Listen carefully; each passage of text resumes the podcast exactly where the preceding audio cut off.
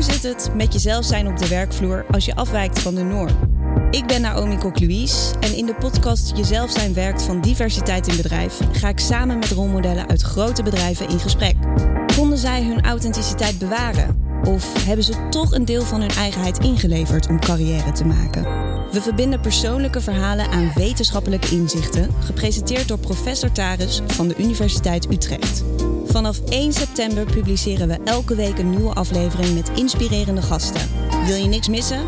Abonneer je dan nu alvast op de podcast Jezelf zijn werkt via je favoriete podcast-app.